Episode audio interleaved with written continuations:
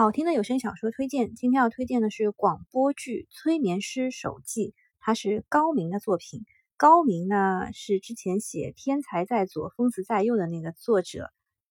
没有想到再次看到他的时候，他成了光头。之前那个《天才在左，疯子在右》呢，其实也是讨论心理方面的问题。这个《催眠师手记》也是心理方面的问题。他呢不是哲学家，但是热衷于问为什么。他也不是心理学家，但是长期呢却钻研心理的问题。之前的那一本《天才在左，疯子在右》，是因为他好奇心旺盛，花了四年的时间接触了大量的疯子，当然是疯子打引号的，撼动了大众的神经，打开了全新的世界。那这次的催眠师手记呢，其实是有两个人，我和我的搭档，一个呢会催眠，就是我，还有一个是擅长心理分析，我们合作开了一家催眠诊疗所。他认为每个人的心里都有案情，催眠不是为了沉睡，而是唤醒。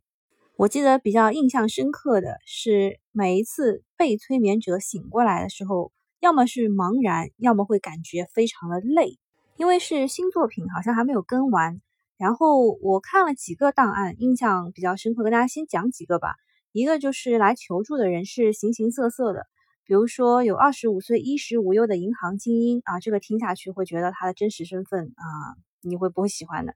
然后还有一个就是，呃，虔诚的和尚。这个虔诚的和尚当中也有一个我没有想到的，是他居然杀了，嗯嗯。还有一集是讲这个十六岁的天才少年辍学在家，有一个衣柜里的朋友，总在衣柜里看到有一个人说活着没有意思，要劝他去上吊。我觉得这个呢，呃，我看一下评论，也是很多人都说啊，这个有点像电影《心灵捕手》，就是一九九七年马特·戴蒙主演的电影《心灵捕手》。少年叛逆，逼走父母请来的心理专家和驱魔人，然后心理咨询师用体会概念打破对峙的局面，和患者建立相互启发的友谊。就连体会的辩论之后，让患者认识到自己的思维经验认识的狭隘之后呢？这个小朋友就明白了未来的不可预知魅力当中的对白，还有一些情景描写，还有这个案件发展，都和《心灵捕手》真的很像啊！因为它是一个一个短小的故事，所以你听完一个不听另外一个也没有什么关系。我印象比较深刻的是，我听到一半能够猜出来的，比如说有一个四十岁失去双亲的男人，他梦见自己一遍一遍的杀死妻子，并且冷静的销毁。尸体啊，毁尸灭迹，这个我几乎是和他的搭档差不多时间猜出来的。好，我们来总结一下这本书，其实它就是聚焦现代人的精神困境和煎熬。比如说，有些人有童年阴影啊，什么婚外情啊，工作压力呀，还有抑郁、焦虑啊，这种就是呃，你在白天所思所想会在晚上的梦中体现出来嘛，就是日有所思，夜有所梦。所以啊，他还有提示哦，说收听催眠师手机之前应该要知道的几件事情。第一，催眠故事里的问题我们多少都会有，这有点可怕，但也是很正常的。第二，尝试把自己的内心摆在镜子前，正视自己。第三，我们就像一个容器，能够承受的压力是有定量的，超过定量会很危险，所以要学会减压，尝试交流与倾诉，千万不要忽略沟通。这么听着还是很正能量的啊！但是当中有一个，我觉得细思极恐，就是说有一个二十岁不到的小姑娘，她认定自己是时间的维护者，就是没有她啦，没有她来维护这个时间，可能我们所有的人都要回到某一个时间点，然后要迎接世界末日。而我给她做催眠的时候呢，触发到了有人在她身体里面安的反催眠的这个警告，之后搭档的分析呢，就让人细思极恐啊！